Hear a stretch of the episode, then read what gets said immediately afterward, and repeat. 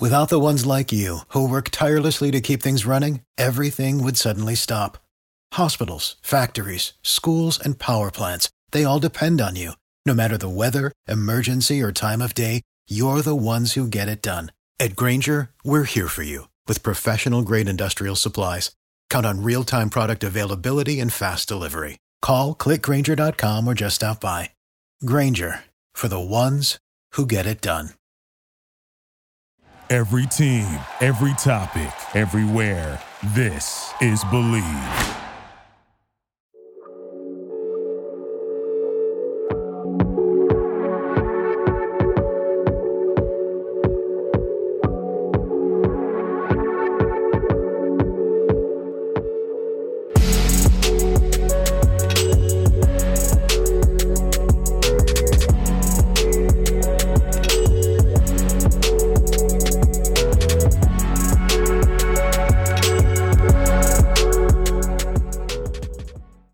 What is up, Wizards fans? Welcome to another Bleav in Wizards podcast. I'm your host, Matt Modderno. We've got Troy Haliburton joining me today. Love talking with Troy. I think we always like have a fun conversation. He brings a ton of energy, and he's been writing a new Substack, which I think you should all subscribe to. I'll put the link in the episode description here, so make sure you follow that. But he posed a couple really good questions after the Minnesota win, and definitely wanted to talk to Troy about some of those thoughts and the direction of the team. So we'll get into that convo. Uh, final probably sales pitch here before our Capital City Go Go game on December 9th. Maybe not final. I can't promise that. If we do more episodes between now and 9th, I'll, I'll probably mention this again, but still plenty of opportunities to buy tickets because it's a 5,000 5, seat arena. And uh, I'm sure we're not going to sell out all 5,000 of them just from this podcast alone. But uh, tickets are $10. You can go see them play the Long Island Nets, who are pretty good. It's an opportunity to see Johnny Davis in G League action and see what he looks like. High flyers like Quenton Jackson, Kris Dunn, you can see Vernon Carey Jr. and Isaiah Todd, some of the other pieces around the Wizards, and just really what they look like and, and what they could eventually bring to the Wizards. So, I, again, I'm a big proponent of the G League, as you know, if you still listen to the show and uh, you aren't tired of the G League stuff and you don't fast forward through it, you know that I think uh, it's really good basketball. And they play hard. They play defense, which the Wizards have been doing a little bit more of this season. So I can't make the same joke about the Go Go being the best defensive team in DC, but they're still pretty darn good. So it'll be fun. For $40 tickets, you can get unlimited beer and wine throughout the game and we will be recording a podcast in the arena after the work, you know, after the game. So we'll do some giveaways and stuff like that, and have a couple people come up and give their takes on the team afterwards. So should be a lot of fun, and uh, hope you'll consider joining us. Uh, as always, we're brought to you by BetOnline.ag. Basketball is back, and BetOnline remains your number one source for all your sports betting needs this season. You'll always find the latest odds, team matchup info, player news, and game trends at BetOnline. And as your continued source for all your sports wagering information, BetOnline features live betting, free contests, and giveaways all season long. Always the fastest and easiest way to bet all your favorite sports and events, whether that's NFL, NBA, NHL, MMA, tennis, boxing, or even golf. Head to betonline.ag to join and receive your 50% off welcome bonus with your first deposit. Make sure to use our promo code BLEAV, B L E A V, to receive your rewards. BetOnline, where the game starts. Also, just one more thing before we get to our conversation with Troy. I've seen some reporting. I think Sportico had it first, so shout out to them that Jeff Skoll is going to be buying into Monumental Sports Entertainment. That's the parent company for both the Wizards and Capitals and Mystics and GoGo and Wizards DG and all that good stuff. Uh, it's obviously like a Ted Leonsis primarily owned company. And I've seen some people asking, you know, does this mean that Ted's going to get bought out? No, Skoll is coming in as a partner and he's a billionaire. For anyone not familiar, he's one of the um, original business partners in eBay, made a ton of, ton of money doing that. He's kind of spun that off into the Skoll Foundation, which they do a lot of work on social entrepreneurship and philanthropy and things like that. So it seems like he's actually a really good guy. So I'm actually encouraged that this is a guy that Ted and company are, are going into business with. This isn't like an FTX uh, branding situation here. So this this seems like a good one. Uh, his movie company is big on promoting movies that have like social positive social impact and, and movies like Spotlight and things like that that have stories that could benefit society being told. So he's also proponent of sort of Me Too and making sure that um, people in the film industry had sort of um, you know fair treatment and and weren't uh, weren't harassed and things like that. So seems like a good guy, and uh, yeah, he's a billionaire. So this is a dude that Ted I think is bringing in to bolster uh, probably his chances of buying the Nationals. If I had to guess, pure speculation at this point. Did see that uh, Zach Leonsis was at the game with one of the Lerners the other night. I think maybe saw that. So uh, should be interesting to see what develops out of that. But that would be my guess. Skoll's coming in here to kind of bolster their chances of making some big bid for another team. I don't think this means Ted is on his way out of town, so do with that information what you will. Uh, with that, uh, again, I'm going to get to Troy Haliburton. You probably noticed the episode title here Random B Ball Blogger Boys. Just a funny shout out to someone on Twitter that told me Kuzma's trash, the Wizards are trash, Beal's trash, the young guys are trash, and then said that I was a random B ball blogger boy. So uh, I know Troy liked that too. So that's the episode name for today, and, and that's where that came from. Just one last little segment here before we get to the conversation with Troy. Just two quick prospect profiles for this week. Uh, about this time last year, in December, I mentioned a guard in the West Coast Conference that was looking pretty good. Thought could be fringe first rounder out of Santa Clara uh, named Jalen Williams. He ended up being pretty good. I Think he rose a lot higher than I thought he would. I, I know friend of the show here, Damo, has been a big proponent of uh, Jalen Williams, and and we'll see, you know, just how good he ends up being in the NBA. I think the future looks pretty bright, and Oklahoma City's a great place for him. And a lot of people that would probably enjoy him over who the Wizards ultimately drafted, but uh, neither here nor there. So let's um, let's talk about another guard out of Santa Clara this year. The latest uh, for that team, they've got Illinois transfer Brennan Podziemski. That's P O D Z I E M S K I. Uh, he's six foot five. He's averaging 20 points, 10 rebounds, two and a half assists so far on about 42% three point shooting, about 80% from the free throw line, two and a half steals per game, little less than a block per game, and only two turnovers for somebody who's got like an insane usage rate so far. So pretty good. He has had two bad games out of their six, but uh, was just really good in, in, their most recent game against a pretty good DePaul team, or not most recent game, one of their more recent games against DePaul. He had 21 points, 12 rebounds. Again, this is six foot five guard, and he's like been a really good rebounder. He's like grab and go and operate with the ball in his hands a lot. The last time Herb Sendek coached a lefty high guard with those high usage rate, it turned out to be James Harden.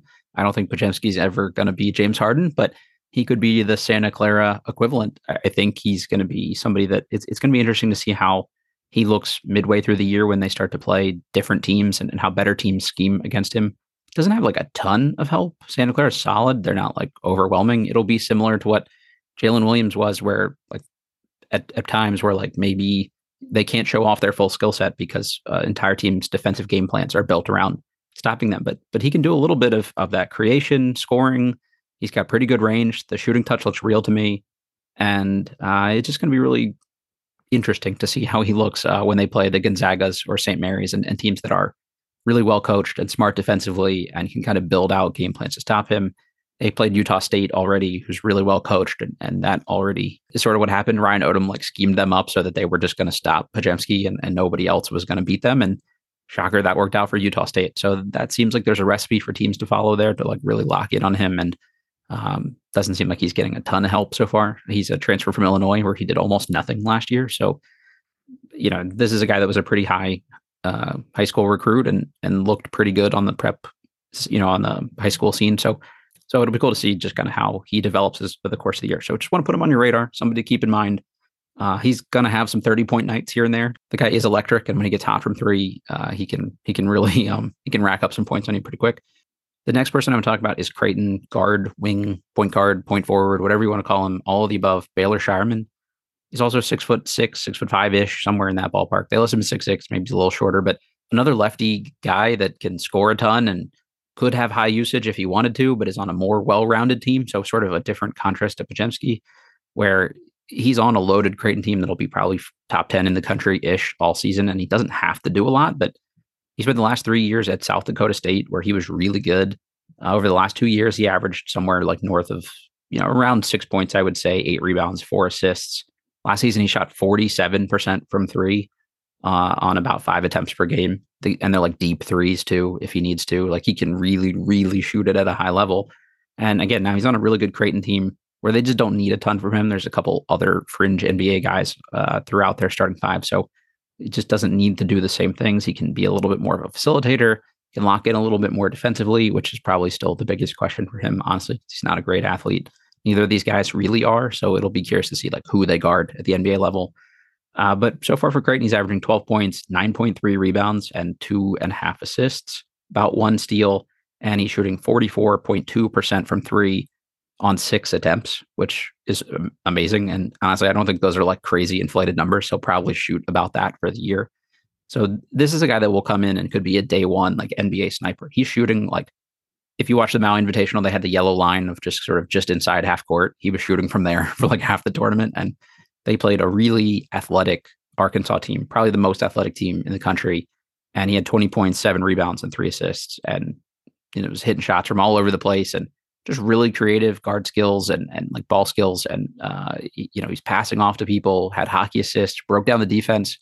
He's like a guy that would be a really good you know secondary creator for you, and helps like move the ball in an offense and and he'll take the right shots or better shots. He can shoot off movement. This is a guy I like really like. And both of these guys are, I don't know, again, probably fringe first round picks at best at this point, but these are two guys that I could see being interesting to NBA teams that want not just shooting specialists, the guys that could actually put the ball on the floor. This is the thing I've always talked about with Corey Kispert. I really, really enjoyed him in Gonzaga. I watch a ton of Gonzaga basketball just because I like their offensive system a lot and, and all the ball screen continuity stuff is is fun to watch for me. But can they put the ball on the floor in the fourth quarter of a game is really interesting. And both Podziemski and Scheierman are, are guys that can do that and I think can shoot at equivalent levels. And I think this is what you're going to see more of from teams where you've got guys like Duncan Robinson that can just absolutely light it up from three if they're getting good looks and they don't have to do much else. But if you're not making shots, what else do you do for the team?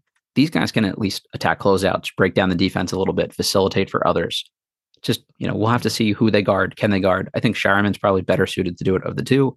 He seems a little smarter, has the better defensive instincts. He's also on a better defensive team right now, so maybe that helps some too. But maybe a little bigger and sturdier. So we'll just kind of see how both these guys develop. Scheierman is older; that will hurt his draft stock. This is his fourth year of college basketball, so not surprising to see him you know doing pretty well. But uh, this oh he he stepped up from South Dakota State to go to Creighton and he hasn't played against top tier competition. It doesn't matter. The, the, guy is like an NBA caliber shooter right now, I think, and that'll translate. So at the very least, two names to keep an eye on, and uh, you know, somebody as you're watching college basketball games, maybe you'll say, "Hey, I see Santa Clara's on. I'll stop and watch a couple games." Should definitely check out Creighton. Like I said, probably the best team in the Big East. They'll be fun. So uh, yeah, two names you may not have been familiar with that might want to keep an eye on. Uh, with that, let's get to our conversation with Troy Haliburton. For the ones who work hard to ensure their crew can always go the extra mile, and the ones who get in early so everyone can go home on time, there's Grainger, offering professional grade supplies backed by product experts so you can quickly and easily find what you need. Plus, you can count on access to a committed team ready to go the extra mile for you. Call, clickgrainger.com, or just stop by. Grainger, for the ones who get it done.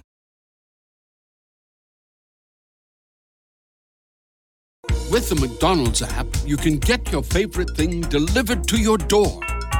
So if you were looking for a reason to skip washing those dishes you left in the sink, consider this a sign. Ba-da-ba-ba-ba. Right now, get $0 delivery fee with any purchase of $15 or more, only in the app. At participating McDonald's, minimum purchase excludes tax and service fees. Delivery prices may be higher than in restaurants. Other fees may apply, not valid with any other offer, discount, or coupon. I'm pleased to welcome in Troy Haliburton. Troy, before we start, please uh, promote the Substack, tell everybody where they can find your writing, and glad to have you back in the Wizards writing space here. So thanks for joining me too. Yeah, man. Thanks, Matt. Um, so yeah, uh, as as everybody has noticed, um, that I'm no longer over at the uh, city paper. I guess that you know, print media is pretty much uh, you know, on the declining end uh, uh, of an era that they pretty much dominated for for for decades, probably a century. Yep. But uh, I think that uh, uh, for me, getting into the digital space and starting my own Substack, what, what, was important for me to first of all, it was important for me to get back into into writing about uh, basketball, just from a from, from a pure fan standpoint, you know, as to why I got into writing eh, back in mm. my truth about it blogging days. And so um, right now, uh, you, people can find my work at troyhalliburton.substack.com Um, really, it, it's it, it's currently a, a, Wizards blog to be named at a later date. Uh, I, have got a couple of names already in mind, but you know, it's, it's all about getting licensing and sure. and and and you know, trying to start an LLC and do all that. I, w- I want to make sure that I do everything proper. So, but I, I think that a, a Wizards blog uh, to be named at a later date sort of kind of fits with the you know uh, uh, uh DC anonymous nature that, that, that a lot of Wizards fans like seem to be acting uh, with on Twitter. if you've got the you know sort of generally named Washington football team we had, you could just have you could leave it as Wizards blog to be named later. I kind of like I, that. Hey, you know what? That's always an option too, Matt. uh cool. Well, if you if you want a sounding board for any of those teams, I, I got you covered. Uh, but for anybody who hasn't checked it out, the link is in the episode description here. By the time you're listening to this, and Troy, your most recent article was sort of about this Minnesota win and and uh, sort of the the team construction as is. And I, I thought you brought up some really interesting stuff in there that I just kind of wanted uh, to talk through with you a little bit here. So I guess just to start us off, sort of a broad question for you. They have the big three. I'm doing air quotes for everybody else here right now. Uh, Pretty soon we're going to have to start taking those air quotes off because you know it, the, the, the court mm-hmm. the, the performance on the court seems to be telling us that it might be an actual big three if they can look like they looked in that Minnesota game consistently, I will call them big three, huge three, gigantic three, whatever they want to go by. Uh, is that a core worth building around? Can we expect enough of those nights like we saw last night that that this is something that they should, you know, double down on and and try to like this is the lane that they should pick and the direction they should go down? Well, I think that as far as uh, from a from an evaluation standpoint, is this something that they should double down on or, or that they should invest in? I think that that question remains to be seen. Um, what the Washington Wizards think, I think that they believe that they have a big three and yeah. that they are doubling down, tripling down. Mm-hmm. You know, whatever wager it is that you want to uh, uh, say. I think that you know this is how uh, Tommy Sheppard has uh, operated uh, with with his uh, roster construction and with all of his messaging towards uh, the media and the fans. So I, I think that you know th- that this is a team that, I mean, they believe that they have a chance, and so they're going to put forth every uh, best foot forward to to to give themselves an opportunity to to to be in the mix at the end of the season even though I just asked you that question, I've sort of said for the last two years, I'm sick of talking about should they blow it up because they're never going to do that. So it's kind of a moot point. But it's, I guess, the the question here, and, and you talked a little bit about this in, in your most recent post, is can can these support guys, uh, you know, the young forwards that they have, are those guys solid enough to support this big three? Should they consolidate some of them? Should they make a push to make a trade for some more veteran help? Like what's sort of the next step, I guess, for them to go beyond sort of where they are right now? Well, the next step would be I mean, I, I, I think if you were to ask that question, if you were to pose that question to Tommy Sheppard, he's his answer would probably be to to continue uh, developing uh, their their, their uh, first round draft picks, and in the hopes of each one of them being able to su- sort of uh, fulfill uh, a specific role. And so when you look at uh, Rui Hachimura, you know he he is um, probably the the best scorer of right now of mm. the of the of the young prospects. Yep. Uh, I think that Corey Kispert has the most potential of the young uh, prospects just because he has the most defined set NBA role. Now he he's a he's the quintessential you know three and D you know shooter wing player. And then Deni Avdija is the uh, player who I think probably has the biggest potential to grow into uh, the biggest role, but he probably has the most deficiencies in his game hmm. of the young players right now. So, you know, he he's a defensive specialist, and I know I'm just happy every time he makes a left-handed layup. I'm happy to take any layup, to be honest with you. And exactly, exactly. But really, you know, I, I need Deni to stop laying the ball up. Period. I need yeah, him agreed. to watch just highlights of dunks, and he needs to start going to the rim and attacking and, and being more aggressive in that manner. I would take like an eight foot like Nerf hoop and put it in front of him and just make him dunk on it like a thousand times in a row and just like off vert and just stand there and just like dunk and dunk until he was so exhausted. All he could think was, I have to dunk everything. But uh, I, am with you. So uh, I guess, you know, Rui's hurt right now for anybody who hasn't seen the news today. Uh, he had an MRI done. There's a bone bruise in the ankle. He will miss at least the Nets game, could miss a couple more games. After that, we'll see. He said this injury felt different than sort of previous ankle injury, so could be without him for a while. That means more Anthony Gill. I guess to me, I, I would sort of try to bolster some of this rotation with some of the younger guys. I would give Todd a few minutes and see if he can fill in while Rui's out here or there. I would probably punt on Vernon Carey Jr. if it were me and try to bring in a little bit more veteran help somewhere, you know, uh, whether that's promoting Kris Dunn or looking for a wing. Like I'd be calling Carmelo Anthony up, something. Uh, I don't know who the right guy is. I haven't looked at who's available, but I, I would be trying to do these things. Like if you're committed to, hey, we're seventh place right now, we want to try to get to fourth place or whatever that is. Like I would be making moves in that direction. And I'm not really sure how best they do that without giving up one of these other guys. Yeah, so uh, I'm with you on giving. Uh, let, let, I think that it's past time that we we see what Isaiah Todd can do on this level, and you know I especially trust your G League scouting eye uh, when you say that Isaiah Todd uh, is ready to receive some NBA opportunities. You know, you you were the first guy who I saw uh, mentioning uh, Jordan Goodwin, and who I didn't mention in the article, but I did ask uh, Wes Unseld Jr. a question about him uh, at yesterday's postgame press conference. Mm-hmm. And really, I didn't put him in this article because I'm really planning on something for him later in the week or maybe at the top of next week about how. And, and you mentioned Vernon Carey Jr. I think it's time to punt on him. Uh, but it, you instead of going out and getting a veteran I think that that roster spot right now should be going to Jordan Goodwin as a permanent fixture on, on the Wizards' uh, uh, main roster instead yeah. of uh, his uh, two-way contract. You know, because you know, if quiet as is kept, you know, the, the Wizards wouldn't be in the position of being 11 and 10 right now and being, you know, uh, squarely in the playoff mix in the Eastern Conference if it wasn't for Jordan Goodwin. I, I totally agree. I, I think that makes a lot of sense also. And then you could free the two-way up to I don't know, give it to Quenton Jackson or somebody and, and bring them up and try a few more minutes at the NBA level or something like that. Um, but I, I, would be I would be making some kind of moves about now if I were them. I'm not 100% sold on on what that is. And there's been a lot of talk about, you know, do we have to trade Kyle Kuzma or Rui before the deadline? I, I just don't see any world where they do that, Troy. At least not Kuzma. Maybe Rui potentially, but I also don't see that either because I don't think Ted wants to give up the – you know the, the Japanese fan money there. Uh, but for me, like I, I, don't care what you say about PER or win shares or net rating, or actually Kuzma's net rating is really good, but other other stats you want to throw out there, like this team doesn't seem to function as well to me without him, uh, and that's when he's playing well. They're nine and two when he scores over twenty points. Like that's when they look at their best and the offense hums the most when he's involved and there's sort of a you know Porzingis doesn't have 41 points every night, and Beal's not going to only have 22 every night. But but when the combo of those three gets you, you know, 60, 70, 80 points, like now all of a sudden, like th- this team's dangerous to play against. I think.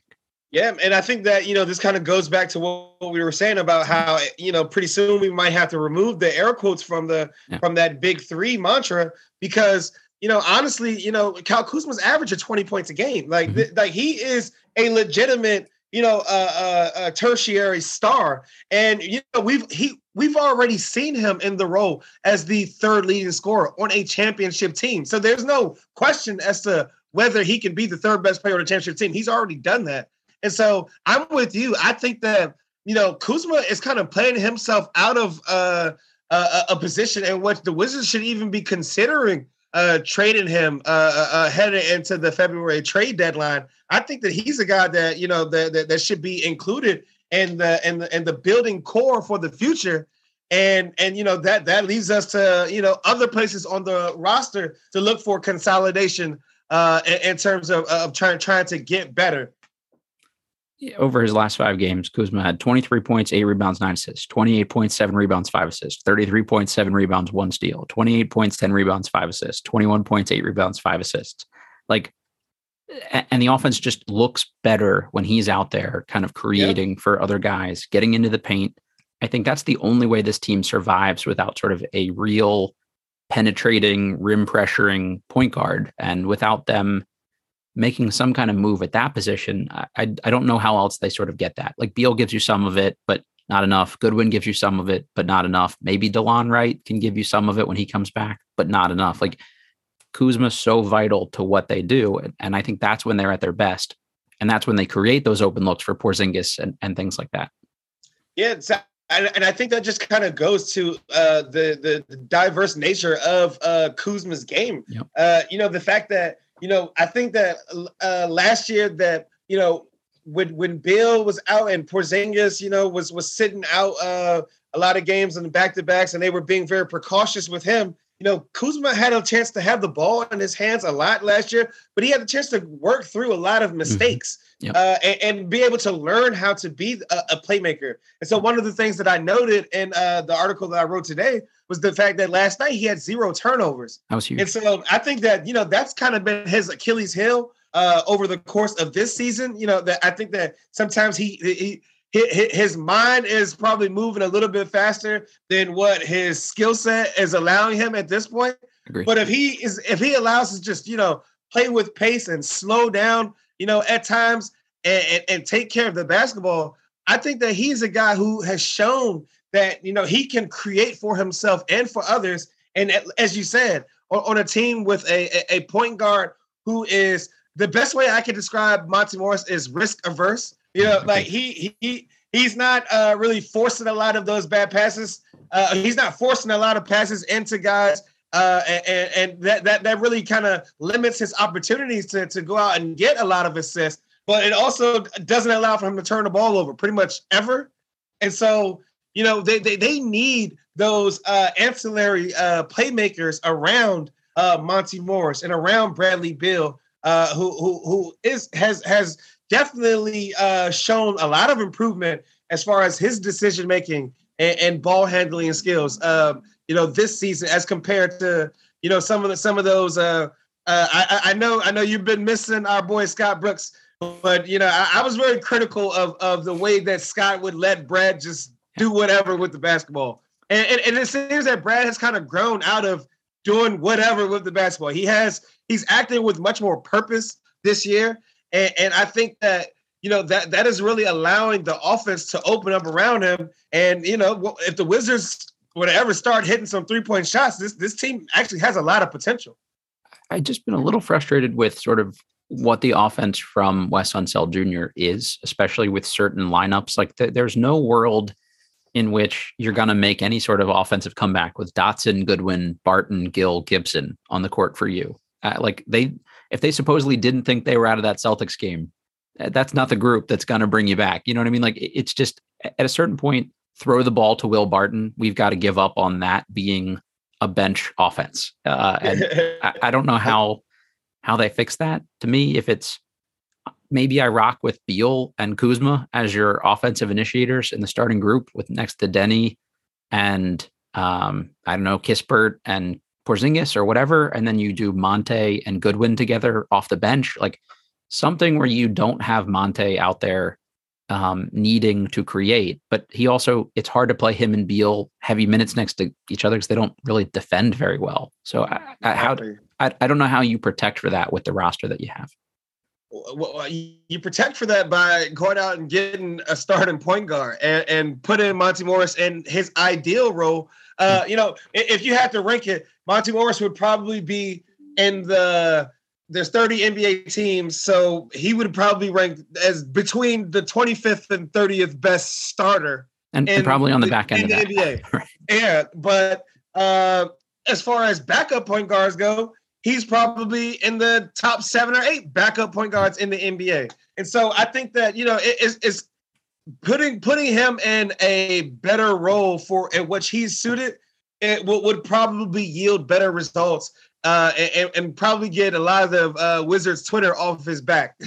There's been a lot of talk about his inability to like pressure the rim and, and, get into the paint and and drive on people, but you notice when he plays against bench players, that looks a lot better a lot of the time, and I, I think that's more his comfort level, and uh, you know that that's an opportunity for him to like look better in in a different role, like you said. I, I just don't know how they upgrade at point guard without giving either some of these guys up, giving a pickup. And this is sort of what you alluded to also is like, how how do you improve this roster at all based on what they have? And, and I don't know what they give up at this point or what other teams even want that they have. Well, I, like I said, I I uh, have been talking to a, a lot of uh, people who work in different front offices, and I have friends throughout the league, and you know they they they they they always use me as a sounding board asking me you know what what do i think about the wizards and what do i think about our our prospects? And you know in return i asked them what what what does the, what is the league saying about mm. our prospects? And so from my understanding, I think that uh, if you had to rank the uh, the the Wizards' young players as far as uh, trade assets, that it would go um, Kispert, Deni, Rui. Okay. And I, am not sure if, there might be a drop off after you know Deni between Deni and Rui. I, I don't think that. Where would know, you put the, the, Where would you put Gafford on there? The, Oh, I mean, do we have to put Gafford on there? Like, I, mean, I know I'm, I'm just, I like, I want to have the Gafford conversation here real quick. Like, I, I'm curious how teams would would view him. Honestly, I know how our fans view him, but what's that like around I, the league? I think that I think that right now teams are are just as confused about Daniel Gafford as Wes Unseld Jr. is, and and and, and the reason why Gafford is, you know, pretty much out of Wes Wes Unseld Jr.'s rotation right now, like for a guy who has a premium NBA skill set when it comes to uh, vertical jumping ability. This guy only you he only knows how to use his superpower for one thing. That's catching alley oops. Yep. Like I don't understand how he doesn't know how to use his verticality to defend the paint, how to to rebound the basketball. You can't have a 40 inch vertical and, and, and be a center and average three rebounds a game. Like that just doesn't compute. So let me. So we've seen him do that, right? In stretches. Like immediately when he joined the team, it looked a lot better. Uh, he looked better offensively playing next to Westbrook. He looked better defensively for a lot of that season. And I'm wondering if this is maybe something about they the way they played defensively. There were a couple times last night where he rotated over, got pulled away from the basket, and nobody filled in behind him. And it led to like a Naz Reid dunk on one player, a Kyle Anderson dunk on another and it's like is someone not helping him back on the back end is i don't think it's as simple as he's just chasing every block because that's that's not they're playing him similarly to how they play Porzingis. There's late switching, there's um you know drop big stuff, but it just it doesn't seem to work with him. So is there a different way they can utilize him? He can't just have totally forgotten how to play basketball, I wouldn't think. I don't I don't think that he forgot how to play basketball. I don't think he really ever learned how to play uh, uh, team defense on, on on this level of basketball in a way that would allow him to to contribute uh, positively on the defensive end right now. And I think that that goes to the fact that when I watch him play, I see a guy who struggles being able to identify what the other what the opposition is doing. And and and and the thing is like he the, uh, the this, this this is the NBA and timing matters. And so if he's two seconds late figuring out a, a, a decision, and he's always two seconds behind. Like that, that is some of the most frustrating thing yeah, for a coaching done. staff. Sure. And so, and and with Taj Gibson, you know, he doesn't have you know half of the athleticism or or vertical jumping ability that Daniel Gafford does. But he he fig- he's able to identify you know pick and roll situations and being able to make the correct reads right. and and, and on the court and and that means more to to the coaching staff and the reason why that they've been trusting him to come in and play uh, uh, more valuable minutes in some of these games, and he's helped contribute to winning basketball. When they traded for Gafford, there was that 25 game stretch or whatever it is, like huge surge where the defense got noticeably better and and they made a run. Was that just fool's gold? And and we all talked ourselves into him being able to do this? Like to me, he, he made a real impact. And maybe that was just the bar was so low because you're replacing I was, Thomas Bryant with him. But you took the words right out of my mouth. The baseline was so low that he he came in and started doing some things, and it the numbers started skyrocketing upwards, right. and, and it, it, made us uh, probably uh, overestimate, you know, his defensive impact. Although I remember that that first year that he was traded here, and, and the, the play that I remember vividly was uh, we we played the uh, New Orleans Pelicans, and it was a close game. And he went up and erased Zion's shot at the rim. Just come like like didn't he erased it on the backboard. Mm-hmm. Like it, showed a level of athleticism versus the, the you know the guy who you know is, is you know the, the the supposedly the next LeBron, the the one of the best leapers that the league has ever seen. And you know, he he he totally made him look like an AAU kid. And so I think that there were signs there early on that uh you know that that, that Tommy Sheppard obviously saw because you know they, they went out and extended uh Daniel Gafford. Uh, but but right now, you know, th- that contract has to be looking like more of an albatross than an asset at this point because you know that that that uh, extension hasn't even kicked in yet, and I'm not really sure what Daniel Gafford's value around the league is right now. I, I saw some people that I trust and like and respect on Twitter comparing Gafford to Mahinmi, and I, I thought that that sent like visible like shivers down my body, and I had like a PTSD fit. But to me, there's no comp like there's no comp there, right? Like Gafford's still young, he's still super athletic, he's still toolsy, and he's making less money than Mahinmi was making multiple years later. And now the salary cap's about to go up. So to me, I, if I'm another team, I can sell myself on He's still got the tools. We've seen some sample size of him improving a team, at least in some way, shape, or form. If I think I can teach him sort of how to better understand the game, like to me, I, I think that's somebody I could still talk myself into because he's he's young and athletic, and, and it's really hard to find enough guys that are young and athletic. If I'm the Wizards, I, I try to do that. If I'm a defensive coach, I want to keep him in house and I see how it looks. And maybe with only three years left in the extension, he's easier to trade or in the offseason or whatever that looks like. I don't think he's going to get harder to trade a year from now, but at least he's Porzingis insurance. Eventually, like history says Porzingis is going to miss some games. I'd rather have Gafford still on this roster than have to rely solely on Gibson and Vernon Carey. So I, I wouldn't be in a hurry to trade Gafford unless you can feature him enough to really get something of value in return for him. But I wouldn't be trying to salary dump him at this point.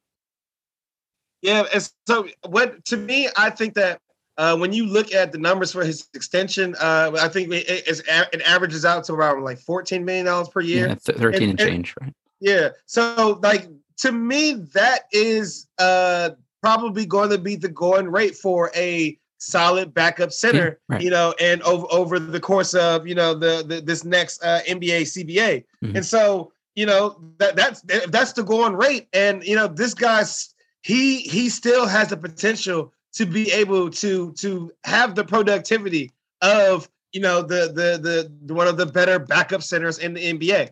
So you know I still have faith in him, but the thing is that there's a bit alarming and and maybe give a, a little bit cause for concern is the fact that you know that he has uh, a guy like Taj Gibson, you know, directly next to him on the bench, you know, coaching him up and, and trying to teach him the, the wings. You know, they have Marcin Gortat, who is, you know, I, I guess his uh, his 10 day contract as a coach keeps getting extended, you know, because he stays around the team so much. And and you know, he he works with the bigs a lot. But Gafford still isn't a good screener. So I'm like, he's got time. He's gotten worse as a screener. So I'm just he's, saying he's gotten way worse as a screener. Like, yeah. so that, that's why I said that, like there's a call, there's a little bit of cause for concern. Totally if the agree. fact that you know you have Taj next to you and you got Gortat teaching you how to screen, and it just doesn't seem to be you know seeping through uh, uh on and, and and coming through on the court in a tangible way.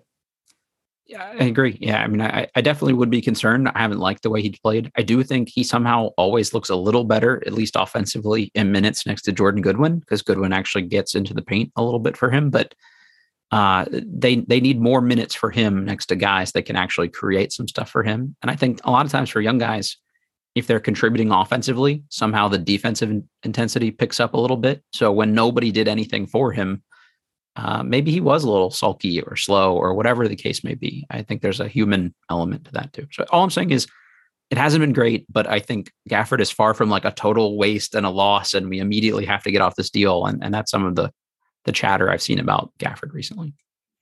Yeah, I, I'm, I'm I'm with you. I'm not to the point where you know that that that they have to be getting off of this deal. Um, you know, I do think that um, you know his, his contract for uh, if if if he were to be one of the pieces that you know that that if Tommy Sheppard is making calls and and, and you know their teams are asking what players are available, you know, I wouldn't have a question about making him available. Agreed. And I think that the fact that you know um, his salary this year is like under two million dollars, so you know that, that like I think that you know that that it, it could be a, a good potential trade chip for this season before that extension kicks in. Um, you know, I, I just I just I just want to see more from from from Daniel Gafford. And the thing is, like eh, from from everything that you hear from people surrounding the team, you know, he's a really good guy, and he wants like to see yeah. the best version of himself too. So it's not like you know this is a guy who is on some, you know, Zach Wilson walking around with his, you know, his nose up in the air, like right. no, not not being self-aware that you know he has work to do. He he's working hard every day. It just isn't translating how the front office and how Wizards fans want at this point. They should have some member of the staff that is assigned to him 24 hours a day, and all they do is watch film with him. And maybe that's Gibson is the other guy that just sits with him at all times. But uh, I, yeah, I'm just not. I'm totally with you. He should not be untouchable by any stretch. If someone wants him and it helps a deal, you do it. But I also just wouldn't be in a hurry to get rid of him, especially without sort of the lack of a viable replacement to me. I think Gibson's fine in some spot minutes here and there, but you definitely don't want him being your full time backup big if you can help it. Uh, speaking of their starting big, it's been a little interesting to see Porzingis against different matchups this year. There's been a lot of talk about how Adebayo killed him, another mobile stretch big like uh, Horford had his way with him. But then you see last night and him against the drop coverage big is like when like full KP is unleashed and and you show all the versatility of his skill set. You talked a lot about this in your article. Porzingis himself talked about how like, oh yeah, like when when I saw him backing up, like my eyes lit up. Like it, it was it was over at that point. And he's always yep. had good games against people like Gobert. Uh, so is there a different way to utilize him or a different way to match this up against teams that have an Adebayo, or is that just always going to be tough for him to play against those kinds of quicker, stretchier guys. Yeah, it's it's always going to be tough for him to uh, be matched up against those type of guys. Uh, you know, and, and, when you look at, you know, I mean, Bam and and Bam Adebayo and Al Horford are probably two of the best uh, pick and roll defending yeah. big men in the NBA. Mm-hmm. So the when, when you talk about uh, bigs who are able to to hedge onto the guard, get back in position, like uh, have enough footwork. Like these, those are two of the best in the league when it comes to that. So th- th- those are going to be uh, problems where he has uh, um, he where he's not going to be able to to to have that uh, decisive advantage mm. from the start. But you know, if, if if you if the Washington Wizards are playing teams and they want to run drop coverage, uh, you cancel Christmas because and and Kristaps Porzingis comes out, he hits one of those two first 3s Uh-oh. he gets into a rhythm, he starts feeling himself. Like it's going to be a problem for uh, opposing defenses because I mean this is a guy who is a rhythm shooter and it, he does not lack confidence at all. You know, he I, I think he's taking a, a six three point uh, uh, field goal attempts per game so far this year, and and th- I mean like yesterday, like after he they they dropped coverage on him. He hit that first three. They came back. They dropped again. Hit his like he no hesitation. The shot mm-hmm. is going up. It looks good. And, and and when he's feeling it, like this this is a guy who I who I trust uh, to to come out and, and, and take a high volume uh, amount of three point shots.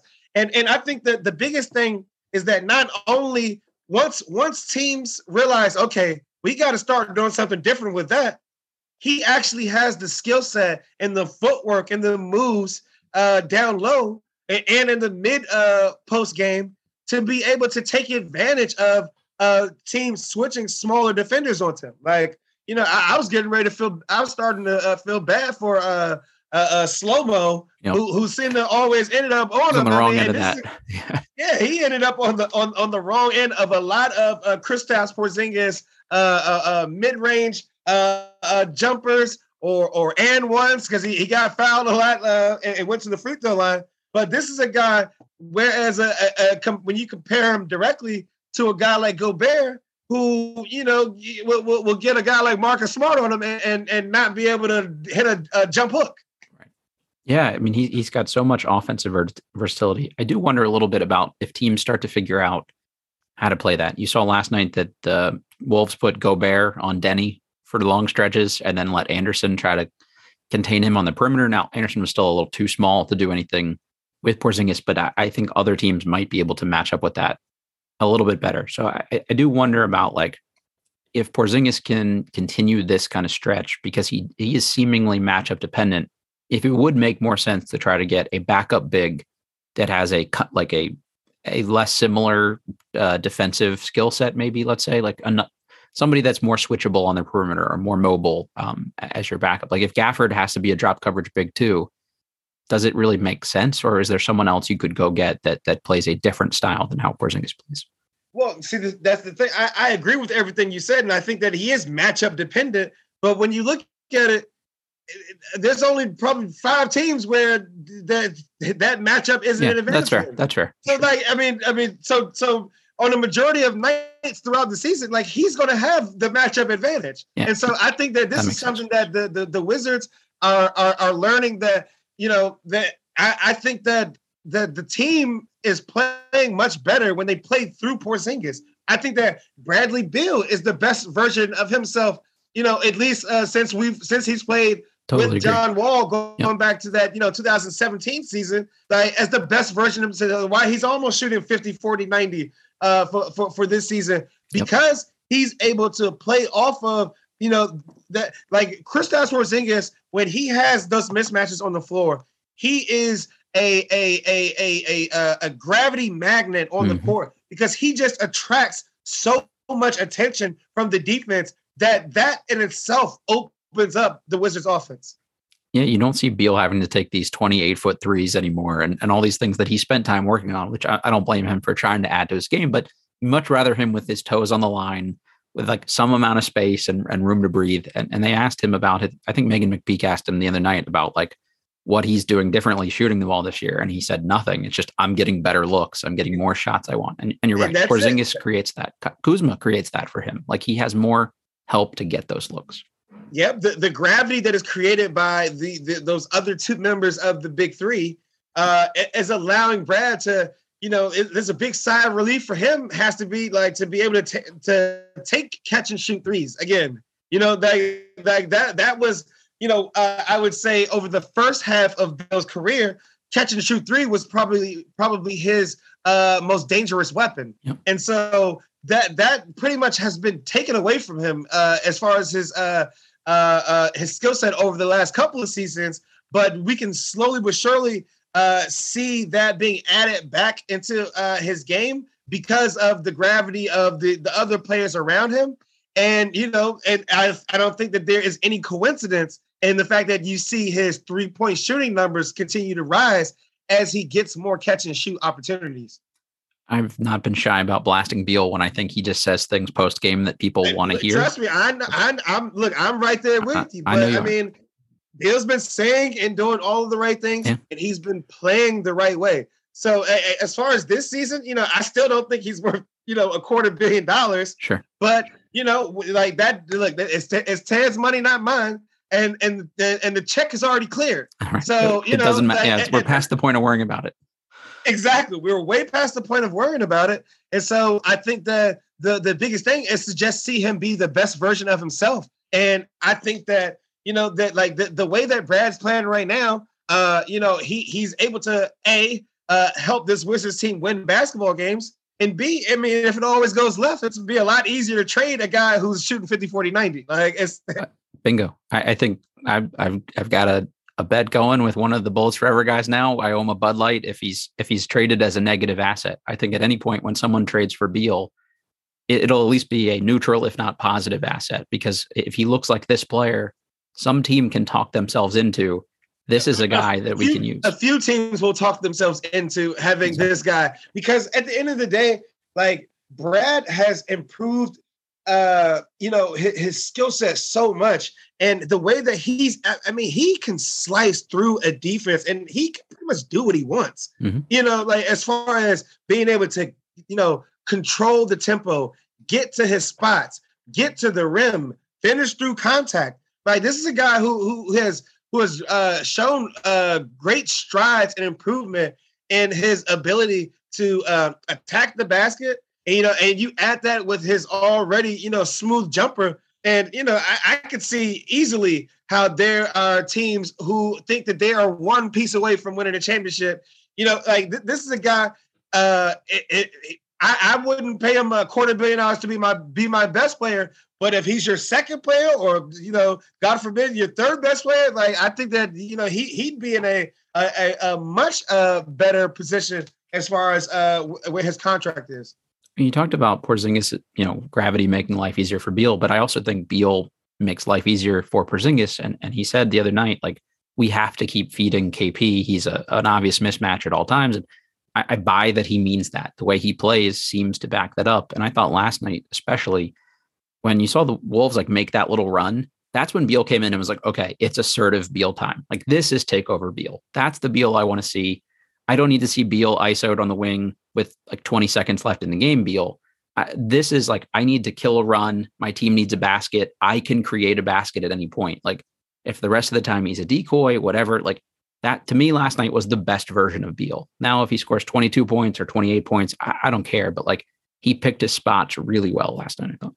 And it yeah, wasn't forced. I, I, thought I thought so as well. You know, you know, uh, the Timberwolves started the second half on an 8-0 run. Yep. Um, and you know, I think that they you know they they they the the Wizards they kept going. They they, they the Wizards started out. They jumped out big, and the league got up to uh um a twenty plus. I think about twenty four points. Twenty seven. Uh, 27 it was the highest Yo, man i gotta stop taking bathroom breaks at capital one arena but uh, I, all i know is i came back and i was like it's a nine point game what, yeah, what right, right? What, what, did we do yeah yeah but i thought that brad brad noticed it too and you know i thought that he made it a point to come in and be assertive, especially, you know, because because KP had already done enough. He brought us mm-hmm. there. And, and and it was Brad's job to take us home. And I thought that last night he delivered on uh, uh, that aspect of his job description. This would not be the Bleav in Wizards podcast if we were primarily positive the whole time without me bringing up one or two things that worry me or concern me. But uh, just flipping back to the Celtics game a little bit, you heard Porzingis say we're not good enough to not be on at all times. We have to be. We're not at the level where, okay, we can turn it up now and we can go. We're not there yet. So we have to be on for all 48. Wes talked about them needing to play with an air of desperation. Uh, Kuzma said, you know, the difference this year's team is we're all going to fight. We're going to fight. Last year we gave in and quit, and that's not going to be us this year. I think that that proved to be true last night's game, where when they gave up some of that lead, they didn't panic. They just, you know, Brad locked in or whatever. But it, it does worry me that we've heard three times already this year we can't take people lightly. Like this team has not won shit in a decade. Like why why is this something that has to like haven't they learned that lesson already at this point? Like Porzingis saying we still have to learn that lesson.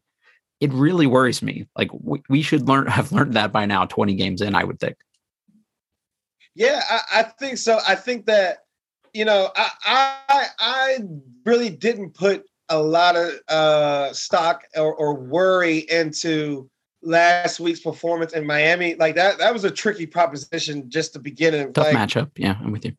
No, like they they spent like five days in Miami over Thanksgiving right. break. Like that yeah. was a tough proposition. uh-huh, like for fair. any for any team, like to going into it, like a couple guys looked a little sunburned, you know. Like I, I was not surprised they lost those games. Like and, and not to say like because you know from from my intel within the team is that you know this this team actually isn't you know uh, uh, they don't have a group of partiers like mm-hmm. you know for the most part uh that, like there, there's a lot of uh, family men on the team so you know a lot of them brought their wives down and stuff but you know like you, you, look everybody knows like you know I'm saying you go out with your girlfriend in Miami or South Beach you know you get you, you having a nice meals you get those big drinks like you know even, you know, it would not be the first team to fall victim to that. Yeah. Exactly, exactly. And so, you know, I think that um them being able to identify uh when they need to put forth more effort is something that I, I think is uh admirable and, and notable for them to say out loud. And I think that you know the makeup of this team is is proving to be a little bit different from teams of years past where you know where they might say the right things in the media and you know I I I might be sitting there next to uh, my my good buddy Neil uh, Neil uh, and, and and we'll be looking at him like there's no way we believe them but yeah, for some right. reason I believe them this year I believe that you know that they are are taking the onus upon themselves uh, and, and, uh, and are being more accountable and so, like, you know, when, when Wes Unseld Jr., when, when he talked about, you know, uh, having a sense of urgency coming into this game, you know, I, I believed him. And I think that the team, they showed out and they, they, they, they showed that they played with a level, they not only started with a high level of intensity, but they were able to sustain that throughout the course of the game. It's still a dysfunctional Wolves team as much as I enjoyed last night's win. So I'm really looking forward to see how they respond a next night against a, a Nets team that will be, I don't know whether this helps them or hurt them at this point, but will be without Ben Simmons, it seems like, because uh, he got hurt last night um, in his day to day. So they still got to guard Kyrie. They still got to guard KD. Those are unique matchups. And uh, I think this is that's going to be a real test for them. Like anybody can do it against a team that's struggling, but the Nets have won six of their last 10. They're looking a little better. They're basically in the same position as the Wizards in terms of playoff seeding at this point. So like this is a big game. Yeah, and and when you talk about pride and want to, the Nets came down to DC and beat the dog yeah. crap out of the Wizards yeah. by 42 points. Exactly. And and like, but what, what was uh, the the the second worst home loss in the history of the franchise? yeah. Like you know, like the, the the the bar keeps getting lower and lower and lower you know, as far as you know, uh, lowlights that that that the the Wizards are able to accomplish. But that I mean that that that had to be one of the. I was at the, the 35 point blown lead against the Clippers. Mm-hmm. Like that 42 point loss against the Nets felt j- just as, if not more, embarrassing. And so I think that you know the, these guys have pride, and and, and, and it, that that should be something that is on the forefront of the players' minds. The fact that you know they got the, the they, they got their lunch handed to them, or they got their lunch taken away from them. Mm-hmm. Uh, but but the last time they, they, they played the Nets, and so you know I, am very curious as to see you know it, it, will this team come out with they like it, at the very least you got to come out with a with a, with a high level of intensity. Yeah, if, if, you lose a close good game or whatever, like that's not the end of the world. But if they get punked tonight, I think that's a real bad time. Yeah, I mean seriously, like that. I mean, like I said, that that forty two point home loss was one of the most embarrassing things I, have ever seen. Like uh, covering or watching uh, Wizards or Bullets basketball. That's the only game this season I have not finished start start to finish because I I couldn't watch it in real time. So there's, there's, there, I, I mean, I'm, I'm sure that that's one of those situations where I'm not even sure if Wes Unseld Jr. probably even went over the tape. There's nothing to, to learn. Delete the footage from yeah. from watching that. Like, it, like burn it, act like it never happened, or but no, but just remember to put in the back of your mind right now that they should, you know, maybe, maybe he needs to put the tape on for them tomorrow, but uh, but, but before the before the game starts so that to give them a little bit of extra added motivation. The, the, bulletin board in the locker room should be drawn up with the score of that game in just big bold letters, and, and that should be the reminder to them. I, I, am with you. Uh, that's a great point about like a revenge game here a little bit for them, and and I think Porzingis has a little edge to him. Like some of these guys have some edge, and and I hopefully that that's what shows through tomorrow night. Um, Troy, I've taken up enough of your time here today. You made some time for me in the middle of the day, which I greatly appreciate. What's the next thing coming on the Substack that people can look forward to? Yeah, so like I said, I'm, I'm gonna be looking at evaluating uh, uh, Jordan Goodwin and, and, and, looking at him. Uh, you know, I, I, love how when when when Ernie Grunfeld was still the team president, uh, he would send out these you know memos sometimes. Uh, his press releases, he would say, "We view this player, player X, as our first round draft pick." Mm-hmm. And you know, I think honestly, uh, with a straight face, that that that, that Tommy Sheppard should be patting himself on the back. And and, and, you know it, it may be getting to the point where he needs to put out a press release and say we view Jordan Goodwin as our, our first round draft pick, or you know, a, or at the very least as as a guy who we uh, consider to be a, a a building block of something that that that, that they're trying to uh, build here in the future. I think that like Jordan Goodwin, like I mean, he has been a lifesaver yeah. for the Wizards uh, franchise right now. And so I'm gonna be like just evaluating him and, and you know his his journey throughout the league uh, and you know his ability to to maintain uh, an NBA career off of this 14 game stretch that he's had so far. I'm I'm patenting this right now, so I'm putting it on the record for everybody. But if you want to use this for the article, you can. There was Linsanity, now there's Goodwin sanity. Um, that's like that's what we're going to call this like really hot tear, you know, tear that uh, Jordan Goodwin's been on. And and I, I'll be honest with you, I don't think it's flukish. Like I think everything he's done is sustainable, and and that's the player that they should expect from him, you know, moving forward. Yeah, not, everything that he's doing is very much sustainable. This is a guy who uh he, he he's as a point guard, he's not a guy who's going to you know come out there and, and table set and you know set guys up but he can bring the ball. He his his ball handling skills are proficient enough that he can bring the ball up the court without and he's dynamic you know, enough that you can't pressure. Thomas Satoransky having to yeah. back guys down before he gets to half court. right. Like he can he can he can bring it up. Yeah. He can he can he can run the offense. He uh he, he he's a legitimate uh you know six three six four with a six ten wingspan and exactly. you know his his two way uh capabilities. Not talking about his two way contract. I'm talking about being play uh making impact on the offensive side and the defensive side. You know, this is a guy who I think that you know when, when you start looking at the team when they start getting guys back. For oh man, I saw uh, Delon Wright working out yesterday. Uh, he was moving like uh, me, and that's not a good thing. Like he's not. He's we, we not got a while ready. to go here.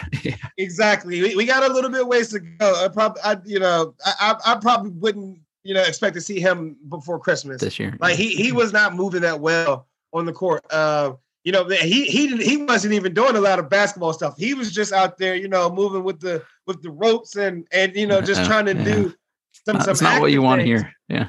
Yeah, but the thing is though that that you know Goodwin's you know uh I think has been a great understudy, yep. and you know this is a guy who I think that you know when the Wizards start to get back uh some some of their players that this is a guy who you know may be a you know mainstay in their rotation you know, um, sayonara to uh, the Will Barton minutes. I, am just I'm counting down the days that that we won't have to be subjected to watching Will Barton play basketball anymore because you know I, I, I don't think I don't I don't I don't I don't think he has it anymore. So yeah, I think the ship has sailed there. Unfortunately, I hate saying that about one of my Baltimore guys, but uh, just last thing on Goodwin, one of the things he talked about a lot the last time he was on this podcast was that he thought he could be a Jose Alvarado type, and he could pressure guys the full length of the court. And and we haven't seen much of that, but whether it's him or Dotson or somebody, I'd love one of these guys to come in, one of the hungry two way guys, you know, not that like whatever whatever role you want to put them in, and just let them be a change of pace guy, pressure people the length of the court, make life a little tougher for guys in their minutes, especially if they're only going to play a few of them. So maybe when you have guys like Wright back and you have some more guard options, they'll that'll allow them to kind of play him a little differently too. Yeah, well, I mean, I think that that, that is something that I think that uh, we would like to see uh, in the next step of his evolution as a player. But you know, you got to also consider the fact that you know the, the the Wizards aren't really going out and and, and being proactive as far as the defensive end is concerned and being aggressive. You know, they they, they seem to me to be in, in retreat mode a lot mm-hmm. of times. So you know, I think that he's he's doing everything that you know you you you would expect uh, from a, a a a a draft pick to do. Uh, you know, but he wasn't drafted, and so you know th- this is you know I think that th- th- this is a, a, a notch that Tommy can put on his belt, and you know uh, uh, could definitely get uh Wizards fans off his back for a little bit, and and and and definitely uh uh earn some favor uh, with with with uh, the team owner uh, Ted Leonsis and, and, showing that, that he can go out and, and, and find young, cheap talent. This is why it, it, really pisses me off when people dismiss anything anyone does in the G League. It's not like Goodwin was dominating the league last year. He was good, but like there are a lot of other guys in that league that can play, and and he's come in and had a meaningful impact. And I think that that shows that G League success is usually translatable when a team puts a guy in a role to be successful. It's another shameless plug for our Bleav in Wizards night on December the 9th at the Capital City Go Go game. For anybody that hasn't bought a ticket yet, come on out. Troy, if you want to go, I got a ticket for you. Um, Man, for, count me in. I'm there. Boom. All right. All right. We'll, uh, we'll, we'll, we'll show everybody that the, the Capital City Go Go is a meaningful part of this organization's team building strategy. And, and it is a way for them to find other guys and these diamonds in the rough types. Yeah, I mean, I'm. Hey, you know what? Look, hey, count me in. I will be there, and I, am I'm, I'm actually looking forward to uh, uh, uh, uh, monumental basketball for that weekend because the next night, uh, the all night. is, is, a, is there. Look, come on, you you already you beat me to it. So it's a big night. Know, I, I, think it, it's a, it's a it'll be a big weekend for for monumental basketball. Let's hope. Let's hope a couple of wins would be good. Everybody showing out, looking good. Maybe Johnny Davis will put on a good performance for people and they can see it with their own eyes. That would make everybody feel a little better, I think.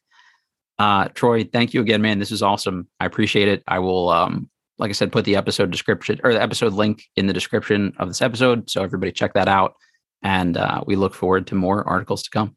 Hey Matt, I greatly appreciate you having me on. You know, continue uh, success to you, and and you know, continue to do your thing. I, am an avid listener, so appreciate you know, I, I I love the fact that you know you are one of the uh, people who I consider to have nuance when it comes to you know discussing things on on Wizards Twitter. You know, it's okay to be critical uh, of the team at certain points, and, and and it's also you know good to to to, to cheer on the success of the team. So you know, I, I think that it, we we all have to you know operate with a little bit of nuance here, and so I greatly appreciate you for for for knowing how to teeter that line.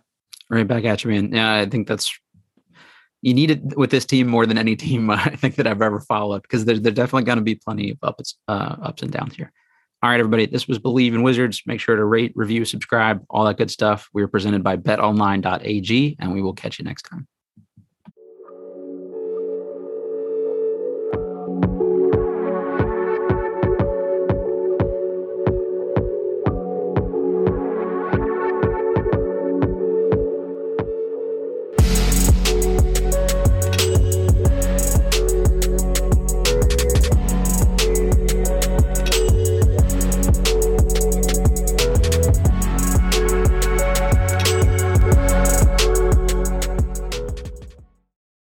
For the ones who work hard to ensure their crew can always go the extra mile, and the ones who get in early so everyone can go home on time, there's Grainger, offering professional grade supplies backed by product experts so you can quickly and easily find what you need.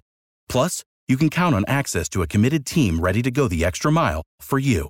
Call, clickgrainger.com, or just stop by. Grainger, for the ones who get it done.